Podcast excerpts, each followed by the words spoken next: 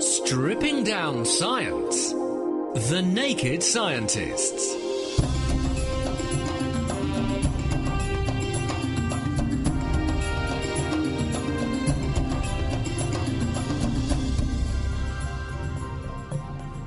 Hello, it's Sunday, September the 19th, and this is The Naked Scientists. I'm Ben Valsler.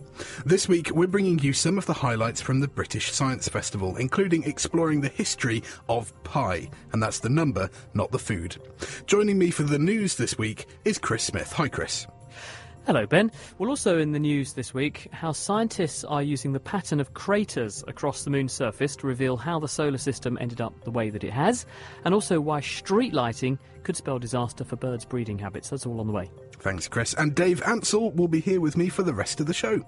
Thanks, Ben. We're also bringing you the first edition of Naked Engineering. I join Meera Senthilingam to strip away the image of dirty overalls and find out how engineers solve problems. This week, the power of the arch. That's all to come on today's Naked Scientists, and if you've got any science questions or comments, we'd love to hear from you. If you want to contact us through Twitter, all you need to do is tweet at Naked Scientists, or our email address is chris at thenakedscientists.com.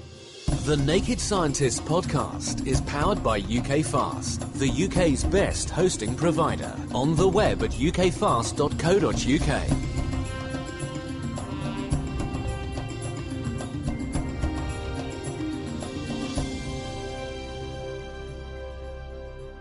This is The Naked Scientist with Chris Smith, Dave Ansell, and with me, Ben Valsler. As always, let's kick off with some science news. Dave, what do you have for us this week? Now, one of the most obvious things about the moon, if you ever looked at it through a telescope or even just a pair of binoculars, is it's covered with craters. But these aren't uniform. Some older areas called the highlands of the moon are very heavily cratered, whereas the mares, thought to be seas by early astronomers, have fewer craters. This is because the mares have been resurfaced with molten rock more recently, and this shows that the number of impacts has reduced over time. Now, one quite controversial theory about these craters says that there's an event called the Late Heavy Bombardment about 3.8 billion years ago, which was both far more intense than the later bombardment and it was qualitatively different. There were different rocks coming and hitting us. Now, going and dating each individual crater and um, with an actual object or a rover is ridiculously expensive. However, the Lunar Reconnaissance Orbiter, which was launched last year, includes a laser altimeter, which has built up a 3D map of the moon. Now, James Head and colleagues have been studying craters over 20 kilometres using this map. One result was that in the lunar highlands, the craters cover 3 to 10% of the landscape, which is effectively the highest you can ever find because as new things come down and create craters, they're erasing older ones. They've also been comparing different age surfaces. The younger ones have a distribution of crater sizes you'd expect from the asteroids which are presently crossing the Earth's orbit. However, the older highlands, dating from before this late heavy bombardment, seem to include far more large craters than they should. This indicates the late heavy bombardment wasn't just a more intense version of the bombardment which has occurred ever since, but something actually different. One theory is that the orbits of Jupiter and Saturn have changed during the early years of the solar system, and this set up a resonance um, in the main asteroid belt, disturbing it and hurling a random selection of its contents into the inner solar system. And this could have huge effects on developing life in the early Earth.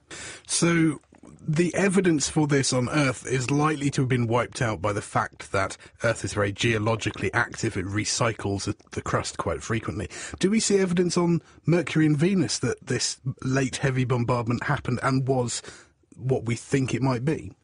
There's definitely evidence for this very, very heavy um, bombardment on both Venus and Mercury. Better on Mercury, of course, because Mercury doesn't have an atmosphere, whereas Venus has got a very, very thick atmosphere. But there is evidence for this late um, heavy bombardment everywhere, but no one's done quite this sort of study on them. And the bottom line, then, Dave, is presumably that what we used to think was that a random selection of asteroids came out of the asteroid belt and smashed into us. Now we can actually say, well, at one time in history, they were one size, and then in a subsequent phase of history, they were a different size. So this is kind of rewriting our understanding of the formation of that asteroid belt and where the giant planets actually went during the history of the solar system as they took up their final positions and dislodged these objects.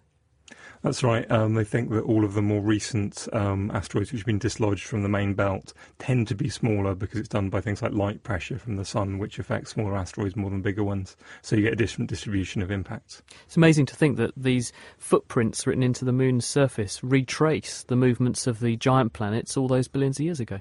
Indeed. And we've discussed a lot more about the history and the migration of different planets throughout our solar system in the Naked Astronomy podcast. You can find that at thenakedscientist.com slash astronomy. Ben, what have you got for us?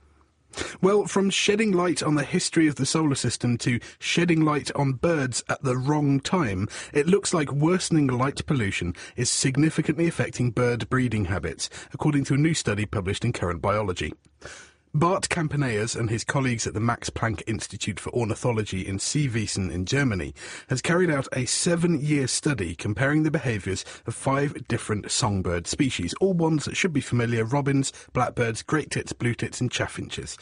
And they either lived in dark central woodland areas or in light-contaminated edge territories. This is still woodland, but where light falls on it from local human habitation. Male birds living in the light polluted areas, they found, were starting to sing significantly sooner in the day, in some cases up to two hours earlier in the morning. Now this is significant because the dawn chorus doesn't just consist of all the birds waking up at once and singing, it's a very finely layered, almost musical composition. Now, they were singing two hours earlier than their darker living counterparts, who still sang when the sun came out as normal. The effect was also more marked amongst the species that naturally tended to wake up earlier in the morning anyway, so the first ones in the dawn chorus, such as robins and blackbirds. Females exposed to light pollution were also laying eggs an average of 1.5 days earlier. The team also found that males living in the lighter edge territories were twice as likely to father extra pair offspring, and these are the avian equivalent of love children, probably because they won more female attention by starting to sing sooner than their darker living rivals. However, since females usually select as their extra pair mate choices males that they perceive to be highly reproductively fit, basing their selection on dawn song as a measure of virility, the early male risers may be thwarting the selection system and fooling females into breeding with the wrong guys, the less fit guys. And this can have obvious negative consequences for the species of, as a whole. Doesn't sound that serious, though. One and a half days of earlier egg laying. Do we really think this is likely to have an impact on the birds, and why? Well, this sort of thing is really very hard to tell because ecosystems are usually very finely balanced and different food sources will be available at different times. So if we have a burst of bird birth a little bit earlier than normal, then there may not be the food there to feed them. Or there may be plenty of a different source of food that they don't normally eat. This can have knock-on effects on other species in the area. And all in all, the ecology is actually fairly finely balanced on these sorts of timings. So what do the researchers propose we do about this? Just turn the lights off? Well, humans are going to need lights, and we know that having road lights makes things a lot safer, so it's really not as simple a situation as just turn the lights off. But it's certainly worth keeping an eye on to see if this does have any ecological impact, and to see if there is something we can do to try and supply darker areas and contiguous dark areas where the species can behave as they would do naturally. Well, let's hope so. Thanks, Ben. Um, well, also this week, in a move which might hold the key to better drugs that can beat a range of mood disorders and perhaps do it with fewer side effects, and I'm thinking of diseases and disorders like depression, researchers in France have fathomed out how one of the most commonly used antidepressants and best tolerated, that being Prozac or fluoxetine, actually works. Now, going back about 50 years, we've known for that long that people who have problems with their mood and are depressed, if you study the brains of those people, you find very low levels of a chemical called serotonin, 5-hydroxytryptamine, which is one of the nerve transmitters that nerve cells use to talk to each other. In effect, it's the brain's feel good chemical. So, most drugs now work by elevating the levels of serotonin, or so we thought, because there's the problem. When you give people antidepressant drugs, you can measure the effect on their serotonin in the brain almost immediately. The levels go up. But people say they don't feel better for maybe two or three weeks after starting the drug therapy. So the elevation of the levels of serotonin can't be the whole story. And that's where a group of researchers in France come in. It's Anne Baudry, who's at the University of Paris Descartes. And what she and her colleagues are publishing in the journal Science this week is a very interesting insight into actually how drugs like Prozac do what they do. They were using cultured cells in the dish, and also they were using rodent brains. They were injecting and adding Prozac into the brains to see what would happen. And what they find is that when you expose nerve cells or nerve like cells to fluoxetine, Prozac, they reduce their expression of a reuptake transporter. Now, this is a special chemical which sits on the surface of the nerve cell and it acts like a vacuum cleaner for serotonin.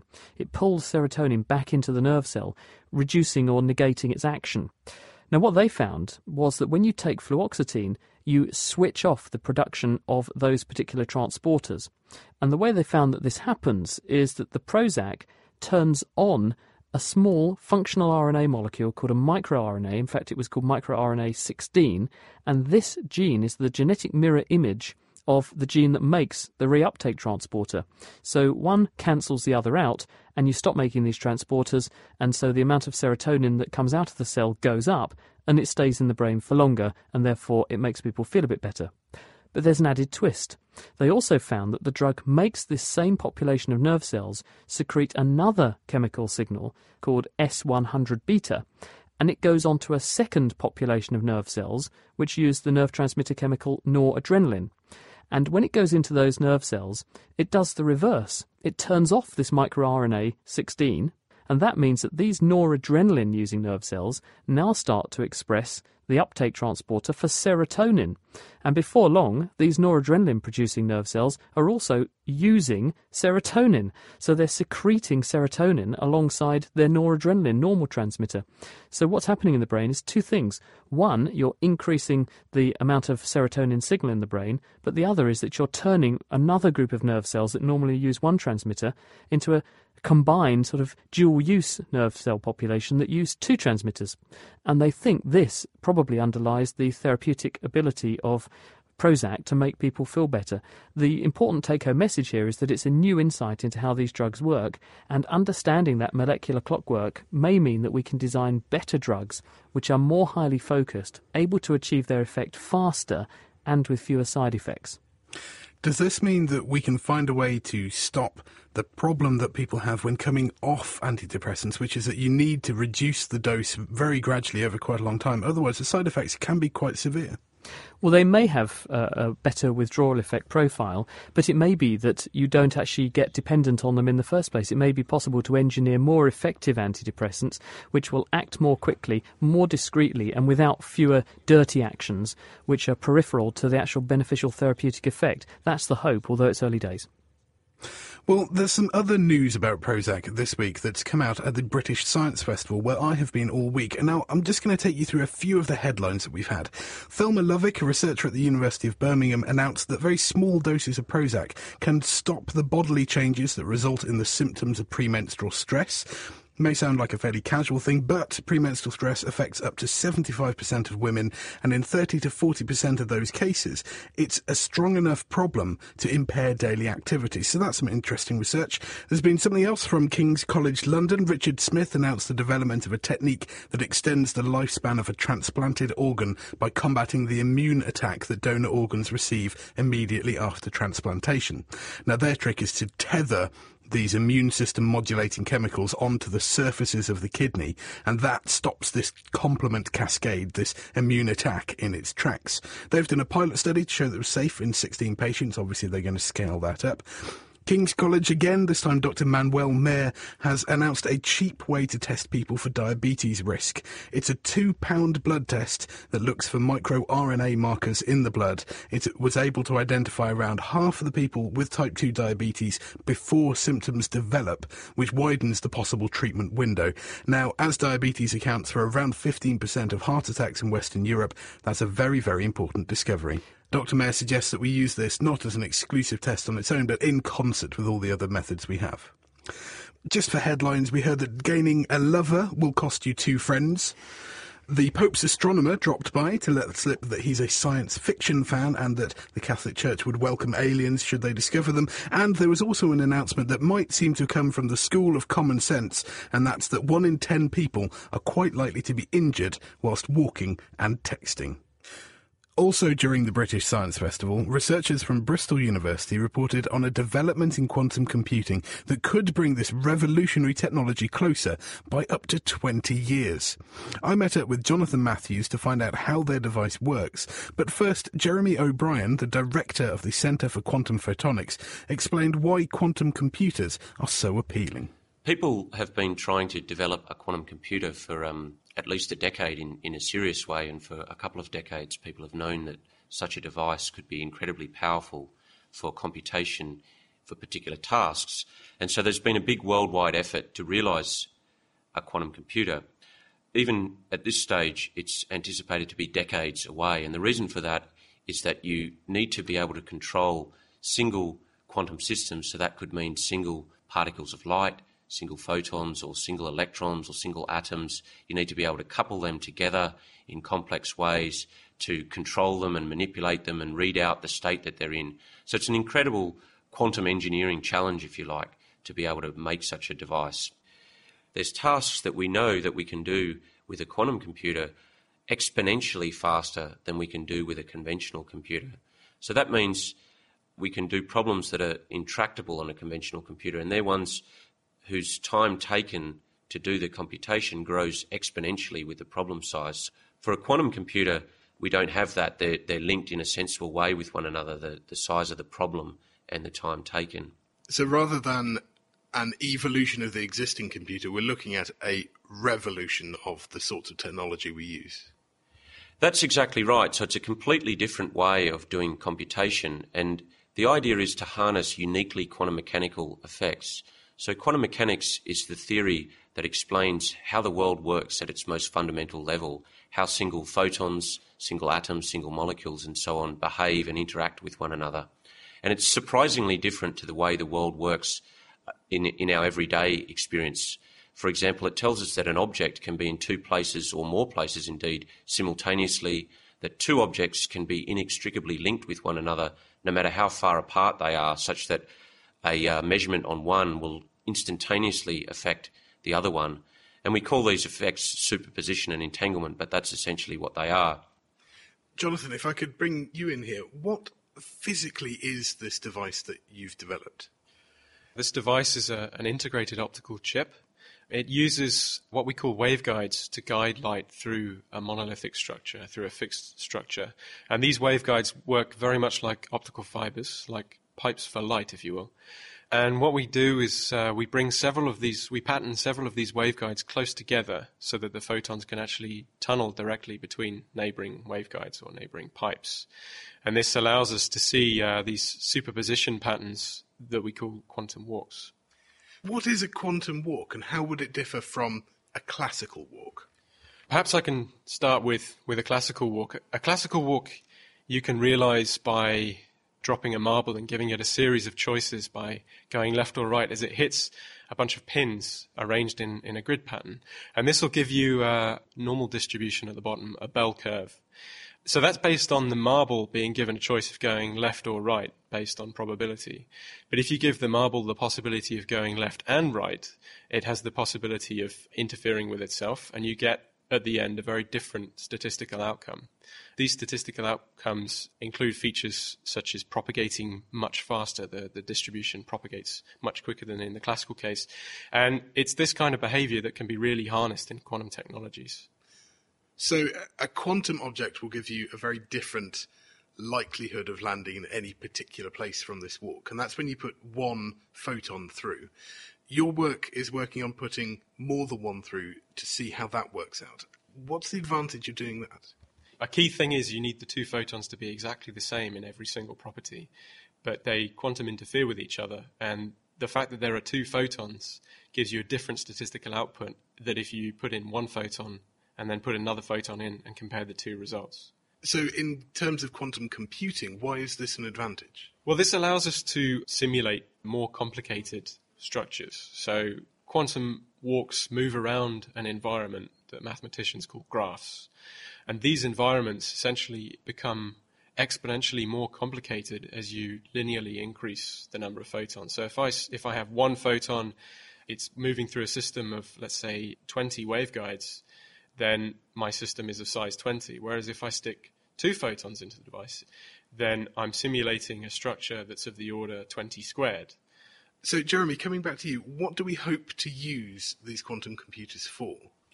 So, these particular types of quantum computers based on quantum walks are, in principle, able to uh, realize a universal quantum computer. So, there's an, an exciting and important theoretical result to show that quantum walks are able to perform any sort of quantum computation. But in the nearer term, we expect to be able to simulate important quantum systems using these quantum walks in a sort of direct way. The types of things that we might be interested in simulating are complex molecules that might be relevant to uh, designing new pharmaceuticals or new materials. And it turns out that if we have a molecule with of order 30 atoms in it, that's the limit of what we can reliably calculate on a conventional computer, even using a supercomputer today. And the reason is that the description of that system, it grows exponentially in the same way that Jonathan described the exponential growth of the quantum walk as we add more particles to it. Other applications include understanding natural processes like photosynthesis, which rely on uh, quantum coherent effects for their operation.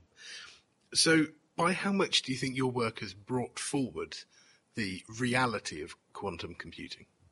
So, I think it's fair to say that the majority of people working in the field of quantum information science and quantum computing specifically believe that a, that a universal quantum computer is decades away. But we're optimistic that using this quantum walk type technique, we'll be able to make a device that's able to do things that can't be done on a conventional computer within a five year timescale.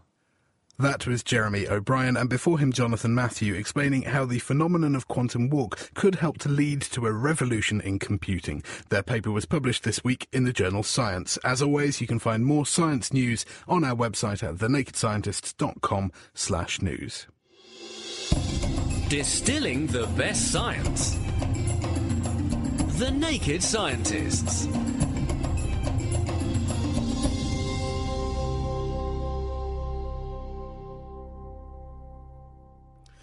You're listening to The Naked Scientist with Dave Ansell and with me, Ben Valsler. Still to come, we've got the very first edition of the new Naked Engineering segment. This one's looking at the strength and stability of an archway.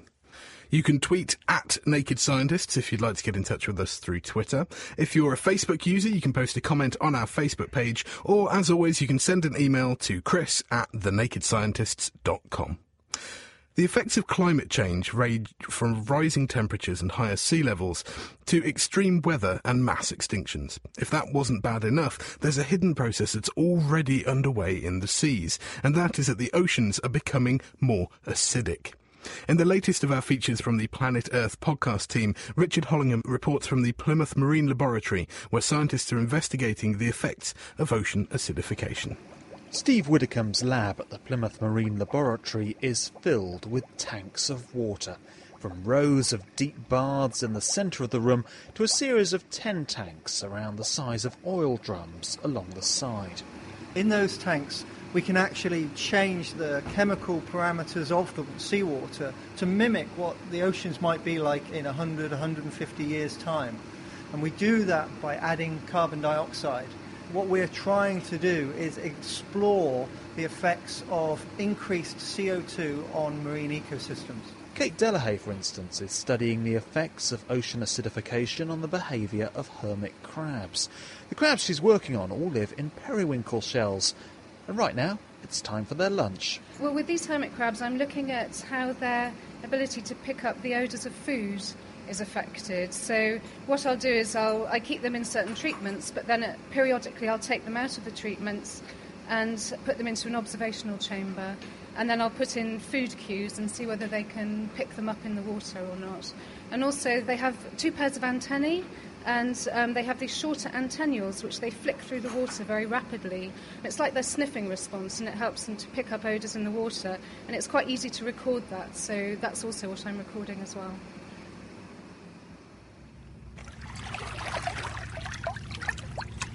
We come out of the laboratory to a little bay just east of the main city of Plymouth. And with Nadia Christen, who's got pan scourers in her hand. Why? I'm looking at the effects of ocean acidification on rocky shore communities. And what I do with these pan scours is basically these are community collectors.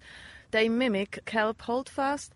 So loads of different invertebrate species will start to colonize these pan scours. So that's how we can actually collect the rocky shore communities I will need for my experiment. So you'll put these on the rocks. They will mimic the, the base of, of the kelp, and you will collect effectively a community of organisms. There are lots of studies just looking at one species, and the responses vary quite a lot between different species. So it's really difficult to predict how communities or even an ecosystem will respond to ocean acidification.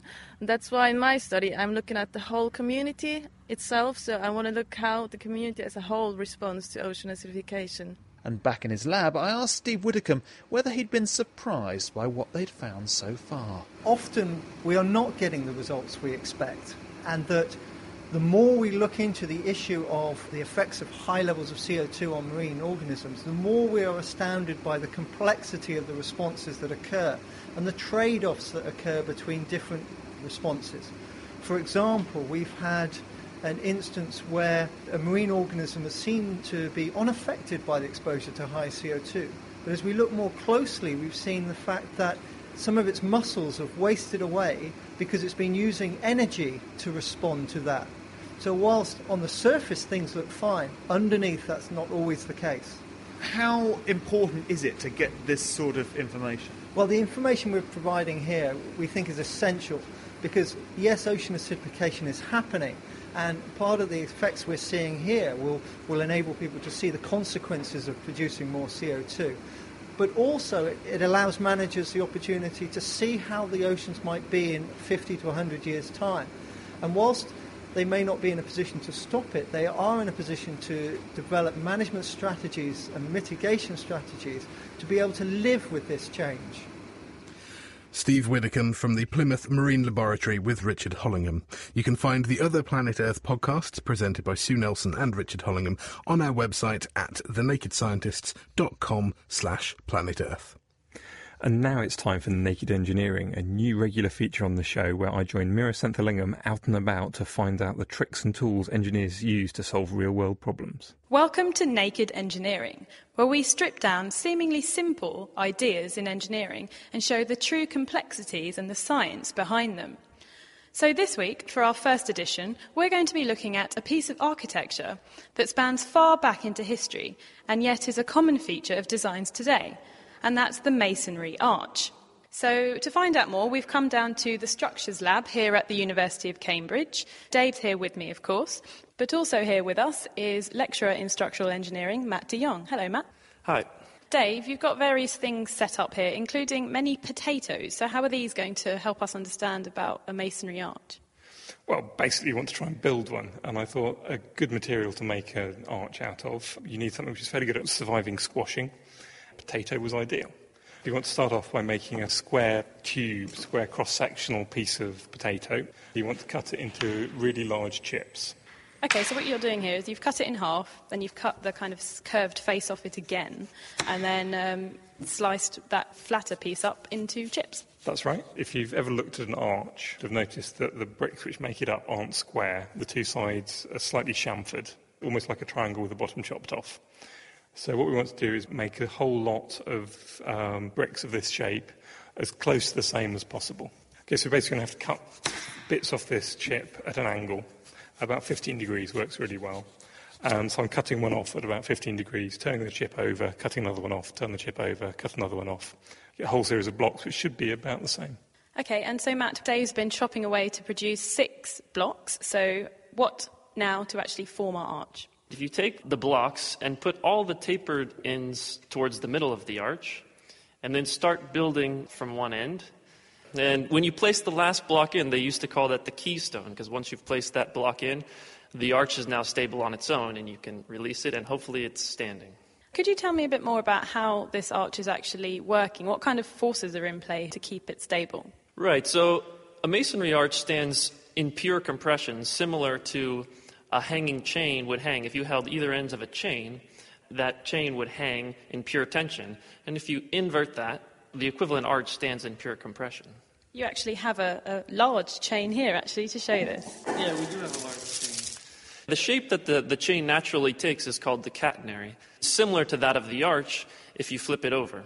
So basically, what's happening is this chain is um, hanging, and because the chain is flexible, if there are any sideways forces on it, um, the chain will move until there are no more sideways forces on it, so it's sitting nice and stably.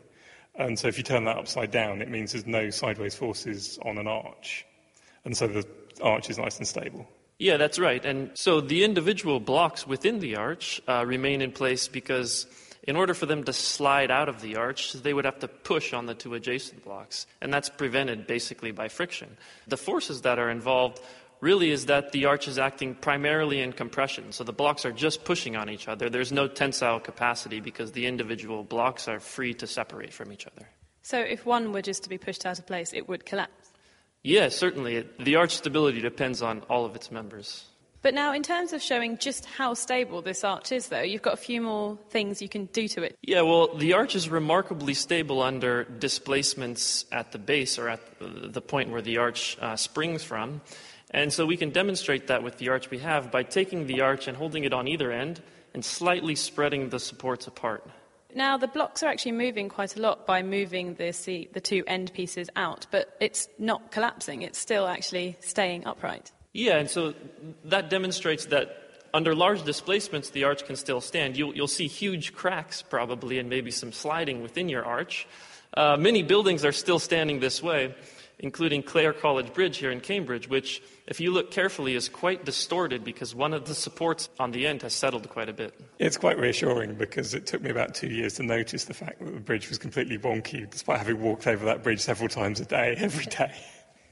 Now, what about the location of these arches? Commonly, you see them, say, on top of cathedrals and things like that. Does that make it more difficult? Well, yeah, it certainly makes it difficult because the arch thrusts outward, and so something needs to resist that thrust at the top of a cathedral, or else the building walls would push outward and the arch would collapse. We can actually build a model of that to investigate how the arch at the top of a cathedral might behave. So we've got two big chips which can act like the walls of the arch. We can build the arch over the top of the two chips. Okay, so the arch has just been put on top of two rectangular chips that are on either end, and is it going to stand? No, it didn't. yeah, so the, the two large chips on the sides were trying to act as buttresses, as they do in a cathedral, but our buttresses weren't quite wide enough, so the arch thrust outward, pushed those buttresses sideways, and collapsed into the middle. So you did cathedral builders build incredibly wide walls to take these sideways forces? Yeah, they did. And if you notice on a building like King's College Chapel in, Cambridge, they have buttresses along the walls, which are very thick, and that width is what's resisting that outward thrust from the arches. And keeping it from collapsing. Yeah, exactly. This is your area of research, so do you actually then model these structures in your line of work? Yeah, well, I'm particularly interested in the dynamic of response of these type of structures. So statically, we know quite well how they behave, but what happens to an arch, for example, if an earthquake hits? And that's a lot more difficult problem to solve. So, yes, we build small scales of arches in the laboratory and then test them using a shake table to simulate uh, real earthquakes. What does happen then, say, with seismic effects, so earthquakes? The dynamics of the problem allow the blocks to separate and come back into contact. So, an arch uh, behaves similar to a rocking block when an earthquake hits. The ground moves back and forth sideways, then the arch will begin to rock. And a mechanism form where the arch sways in one direction and then sways in the other direction, back and forth. And if the ground motion is large enough, then obviously it would collapse. But in our experiments, we do find that the, the arch still is remarkably stable under that type of loading. Okay, so there's actually a lot to the art. It's not just the aesthetics. Um, so the next time I walk past one, I think I'll appreciate it quite a bit more. Yeah, that's right. It's a form of construction that's been around for quite some time, over 2,000 years, and partly because it's an extremely efficient way to build and an extremely durable way to build. That was structural engineer Matt de Jong showing Meera and me the strength and stability of arches. Naked Engineering is supported by the Royal Academy of Engineering, and we'll be back next week looking at the science and engineering of superconductivity. Now, thinking of compression and compression forces and that sort of thing, we've had an email question from Jim Irvin, and he wants to know if you can compress water into a solid. Now, obviously, you can turn water into a solid just by taking heat away, but can you just press it hard enough to make it into a solid structure? Dave, what do you think? Simple answer is yes, you can. Um, you need a really ridiculous force because it actually forms a form of ice called ice 7, which is a different structure to conventional ice. It's got less space in it. It's not the kind of hexagonal structure of conventional ice. Conventional ice is larger. It has a greater volume than water. So compressing water, in order to turn it into conventional ice, you'd need to somehow compress it into a solid and allow it to expand. Yes, it just wouldn't, Wouldn't work. work. Um, it's still exactly the same stuff. It's still made out of water. You need a pressure of about two gigapascals, which is about 20,000 atmospheres, or the pressure you get under about two kilometres of ice or water. At that point, you can produce ice at normal room temperature. Are there any bits of the world where water is under that sort of pressure, two kilometres down deep in some of the deep ocean ridges? And if so, why doesn't it form that ice structure? There is that pressure down there. There's quite a lot of salt in the water down there, and it's probably still not especially stable. Although you, down there you do get strange structures, things like methane hydrates, where methane clathrates, um, which was actually a big problem with the Deepwater Horizon thing, where you get ice forming around methane molecules, and these forms this ice thing and stores huge amounts of methane. In fact, probably a large proportion of natural gas in the world is stored in these ice structures at the bottom of the oceans. So water seems like such a simple thing, such a simple everyday thing, but actually it's fascinating stuff, isn't it? Absolutely bizarre stuff.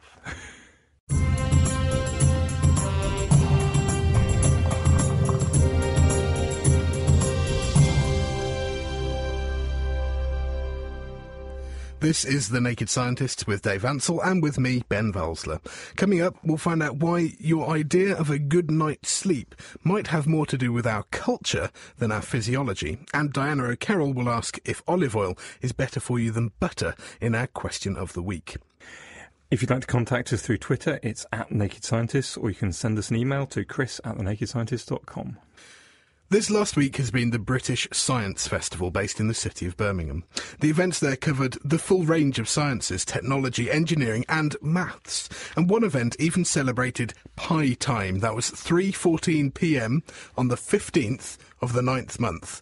3.14 159. It's the closest you can get, and I'm sorry, in America, that one's just not going to work. So, Julia Graham met Robin Wilson. He's Emeritus Professor of Pure Mathematics at the Open University to find out a bit more about pi. Tis a favourite project of mine, a new value of pi to assign. I would fix it at 3, for it's simpler, you see, than 3.14159. That number 3.14159, of course, is not the exact value of pi. The exact value of pi, no one knows. It's a number you go on writing forever and ever. So, what is pi? We all learnt about pi at school. It's to do with measuring circles. First of all, it is the ratio of the circumference of a circle to its diameter. We all know the formula of circumference is 2 pi r, where r is the radius, which is the same as pi times the diameter. But we also know that pi comes up in the area of a circle, pi r squared. But trying to find the value of pi to more and more degrees of accuracy is something that mathematicians have been trying to do for 4,000 years. So the earliest uh, were the Egyptians, and the Egyptians had a value which was actually 256 over 81. Uh, that's about 3.16, which is just a little bit too large. Do you know how they arrived at that number? Uh, yes, they regarded the area of a circle as approximately the same as an area of an octagon. They found that what they should do to work out the area of the circle, they take 8 ninths of, of the diameter and square it. Then that gives you the area of a circle, and that corresponds to about 3.16, which is a little too large, but not much. But the real breakthrough came with the Greeks. We all know that the ancient Greeks really launched mathematics. Archimedes, who of course is well known for many, many things, he was interested in finding the value of pi, and the way he did it was he drew a circle and he drew a, hexagon, he put it inside the circle, and he did another hexagon outside, and then he measured the perimeter of the hexagons. So the one inside gave him a value of 3, and the one outside gave a value of about 3.4. So that tells you that pi, the circumference of the circle, lies between those. Well, that's not very accurate. So he then replaced the hexagon by a dodecagon. In other words, he multiplied the number of sides from 6 to 12, and that gave him a, be- a, better upper estimate and a better lower estimate. Still not very good, so he went up to 24, 48, 96. And he stopped at 96, and his calculation showed that pi was a little bit less than 22 over 7, uh, and a little bit more than 3 and 10 71st. Uh, but basically, that gave pi to two decimal places, 3.14. And then for the next 2,000 years, people used the same method, exactly the same method. In 1596, a German mathematician living in the Netherlands called Ludolf von Ceulen went up to 2 to the power 62 sides, uh, uh, basically millions and millions of sides. And he found pi to 35 decimal places. And he was so thrilled with this that he instructed that those pi to 35 decimal places should be inscribed on his tombstone. What is it that still fascinates mathematicians today about pi? If you give me any pattern of numbers, like 6, 4, 8, 2, 3, 5, 9, for example, I just made that up now, we believe that any pattern of numbers like that, that you'll find it somewhere in the digits of pi. Uh, we don't know that. That has never been proved. And this is why people try now to find pi to more and more decimal places I mean, if you want to study practical problems, you probably don't need to go for more than about five or six decimal places. But on the other hand, if you want to find out what pi is all about, uh, is it true that every pattern of numbers that you give me appears somewhere in that list? So that's one of the, the fascinating things that people don't know the answer to. How many decimal places do we know pi to now? In 2002, a Japanese uh, mathematician called Kanada reached a trillion and then just last month, August 2010, we've reached 5 trillion. No practical use whatsoever, but why do you do it? Because it's there. It's like climbing mountains. Professor Robin Wilson there explaining why understanding pi is a bit like climbing a mountain. Unfortunately, that gave me images of mountains of pi, so I'm now very much looking forward to my dinner. He was talking to Julia Graham. Now, there are many different types of arthritis, and it can be caused by infection, trauma, autoimmune diseases, or just simple wear and tear with age. One of the more common forms is rheumatoid arthritis, but if you diagnose it early enough, it can be controlled well with drugs. Sadly, rheumatologists often don't see these cases until a long time after the onset of symptoms. Karim Raza, senior lecturer at Birmingham University and consultant rheumatologist at Sandwell and West Birmingham Hospitals, explain more. So, rheumatoid arthritis is a common arthritis. It affects 1% of the population and it's characterized by inflammation of the synovium. The synovium is a very thin layer of cells which lines most joints and it produces the synovial fluid, the lubricating fluid within the joint. In people with rheumatoid arthritis, that synovium becomes inflamed. It becomes thickened. As a result of that, people get pain, stiffness in the joints, and most importantly, that synovium actually eats into and destroys bone. So, in the long term, it causes damage uh, and destruction to the joints, which, which is irreversible actually once the destruction has happened, which is why it's important to catch people early before the damage sets in. How does it affect quality of life? Obviously, living with pain is not pleasant, but a lot of the time people find ways to cope. How does rheumatoid arthritis affect people's ability to work, for example? It has a huge impact on function. So, within five years of a diagnosis of rheumatoid arthritis, about 25% of people will have lost the jobs that they were in, and a proportion will clearly also be functioning less, much less effectively in the jobs that they're in. So it does have a very big impact on function and quality of life. What are our treatment options at the moment? Treatment options that we have when we first see patients with rheumatoid arthritis are with drugs which modulate the immune system. So we want to dampen down the inflammation in the lining of the joint. And the most commonly used drug uh, at our disposal is a drug called methotrexate. If you don't respond to methotrexate, we add in other oral drugs.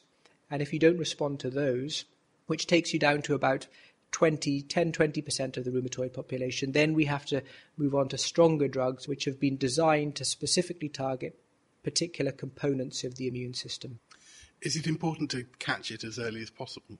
all the data that we have available suggests that the first three or four months after the onset of symptoms is a really critical time, and that if you can intervene at that stage, you can really slow down the rate of progression of disease.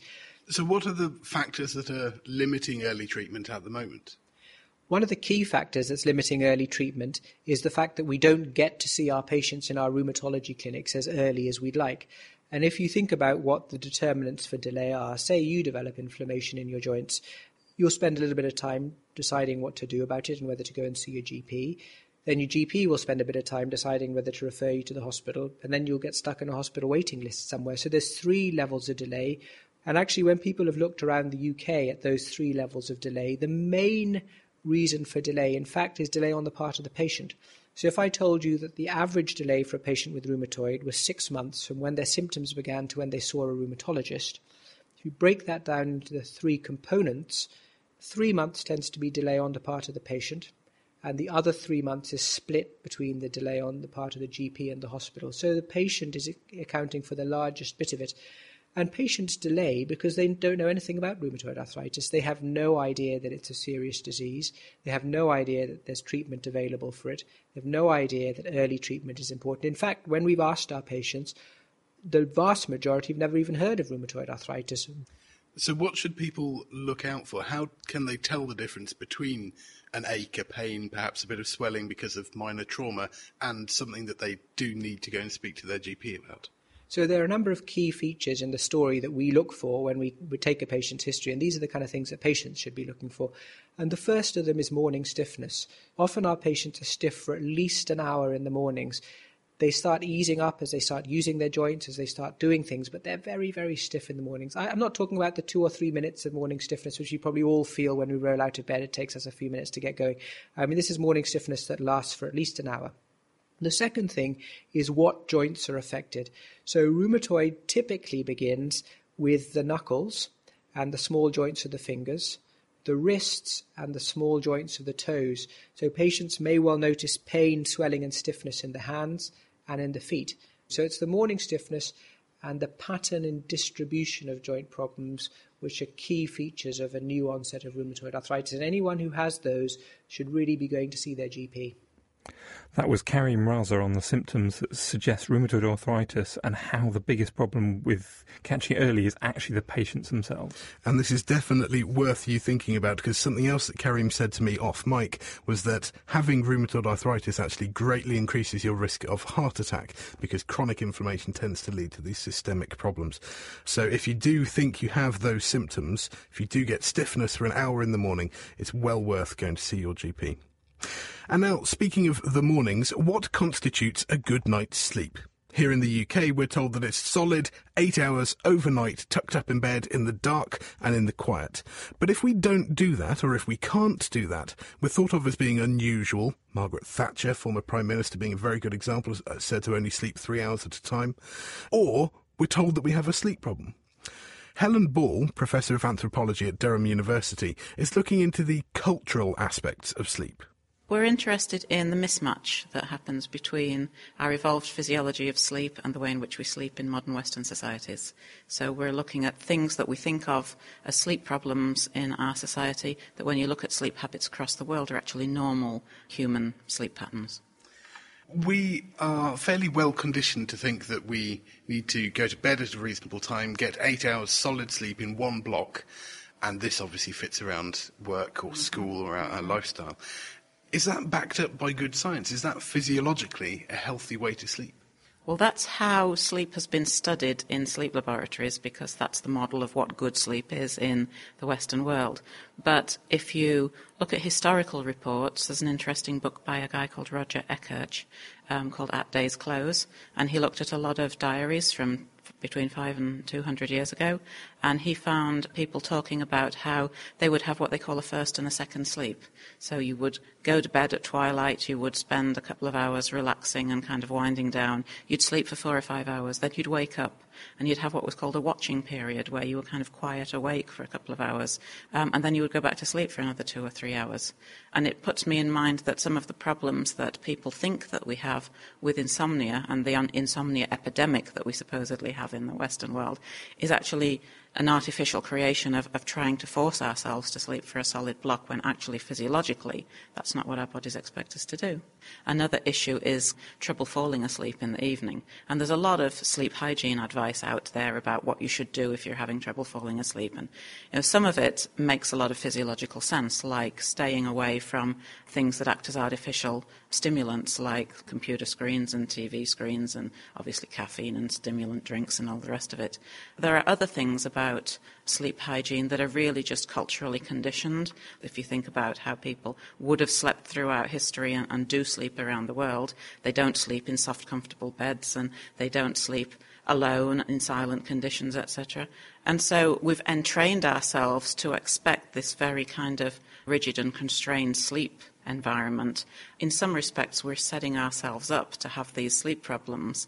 And one of the things that I've studied the most is the sleep of infants and the way in which we expect infants to sleep. And parents start out by trying to teach their infants to sleep for long periods of time in dark, quiet rooms, and they tiptoe around them so they don't wake them up. But babies all around the world sleep in, in hugely social, noisy, environments being carried around, etc. So babies can do that. There's no reason our babies can't do that. We don't have to teach them that the only way to sleep is in a silent room with the lights out with a very comfortable warm bed. It's also true that the amount that we sleep, the amount we need to sleep, and the times that we need to sleep change quite dramatically throughout life. Well, this is, yeah, this is another good point. Historically, over the last 50 or 60 years, we've tried to get children to do what we call settling, which is starting to consolidate their sleep into nighttime chunks earlier and earlier and earlier. And so people now are trying to sleep train three month old babies, and three month old babies physiologically aren't ready to have their circadian rhythms entrained in that way. But children do need a much greater amount of sleep than adults do. But if you do a survey of how much children sleep, it ranges anywhere from nine hours to 15 hours. So there are biological differences in people in terms of how much sleep they need, but then there are also differences in the ways in which the amount of sleep your body needs can be obtained in a 24 hour period. One of the things that we've found in interviews with parents is that they're very resistant to the idea of children having naps during the day in UK culture because they think it'll, if, if children have naps during the day, they'll stay awake at night. But if we look again at other societies, and even the US, there's a very familiar culture there in kindergarten of children having naps in the middle of the afternoon. And just lastly, do you think we should try and change our society to fit our sleep needs? Should we have no early morning lessons for teenagers and the ability to flexi time at work in order to suit our own sleep patterns? Well, the, the idea of later starts in the morning for teenagers is a very popular one, and it's been done in some schools in the States, and it does seem to have made a difference to academic performance. And there is some evidence that teenagers' sleep patterns do undergo a shift so that they do biologically sleep later, um, go to sleep later, and wake later. So it makes sense to do that. But yes, I mean, I think the idea of people being able to incorporate their work lives around their sleep needs is a very good one. So more flexi time would be an excellent idea. That was Professor Helen Ball. She's investigating how our culture can affect our idea of a good night's sleep. And I'm sure there are lots and lots of teenagers who would instantly vote for the idea of no lessons in the morning.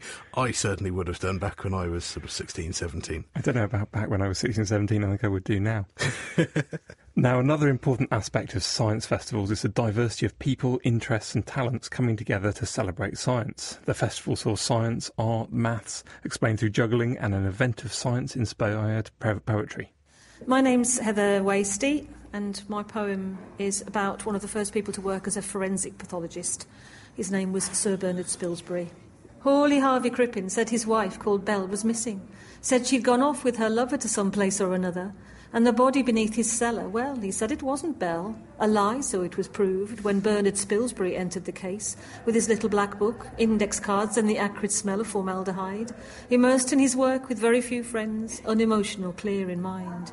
A quiet, solitary, dignified man, polite, reserved, he worked alone, and came alive in the cutting room with a woman who died of a dry shampoo, or little Louisa poisoned by rhubarb, the man who had told his poor grieving mother that something was wrong with his private parts, or Ada, a laundress with four young children who swallowed quinine dissolved in port wine at a quarter past nine.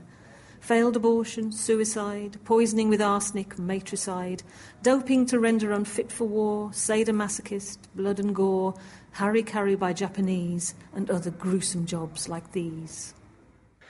That was poet Heather Wastie at the British Science Festival's stand up poetry evening. And I must say that not all of the poems were quite so gruesome. Uh, Dave, we have had a question from Ryan in Cambridge, and he said, Please tell me why fridge's magnetic door seal is harder to open just after it's only just been closed. I'm guessing he means rather than when it's been closed all night.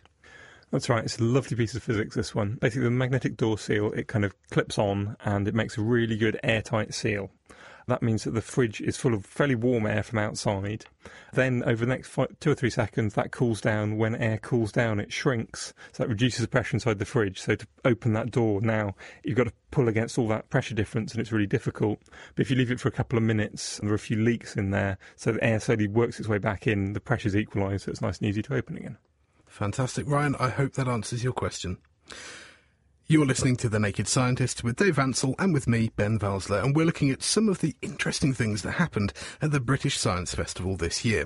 Science festivals are a very good chance for scientists to meet the public face to face and find out how their work affects other people. But when it comes to controversial experiments, it's important to understand both sides of the coin. Why do the scientists think it's necessary? And why do the public have a concern about it? Now, Robin Lovell Badge is from the National Institute for Medical Research, and he's been researching public opinion of animal experiments that have a key biological human element, as he explained to Smita Mundasad.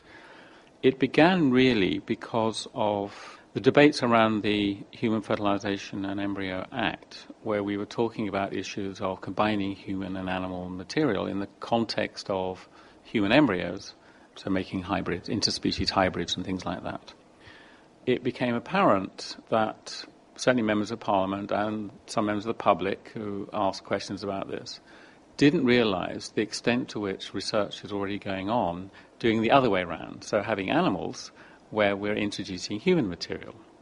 So that can be to put human genes into animals to make so called transgenic animals, transgenic mice, for example. And there are many thousands of examples where we now have made mice carrying a human gene, now all the way up to a whole human chromosome.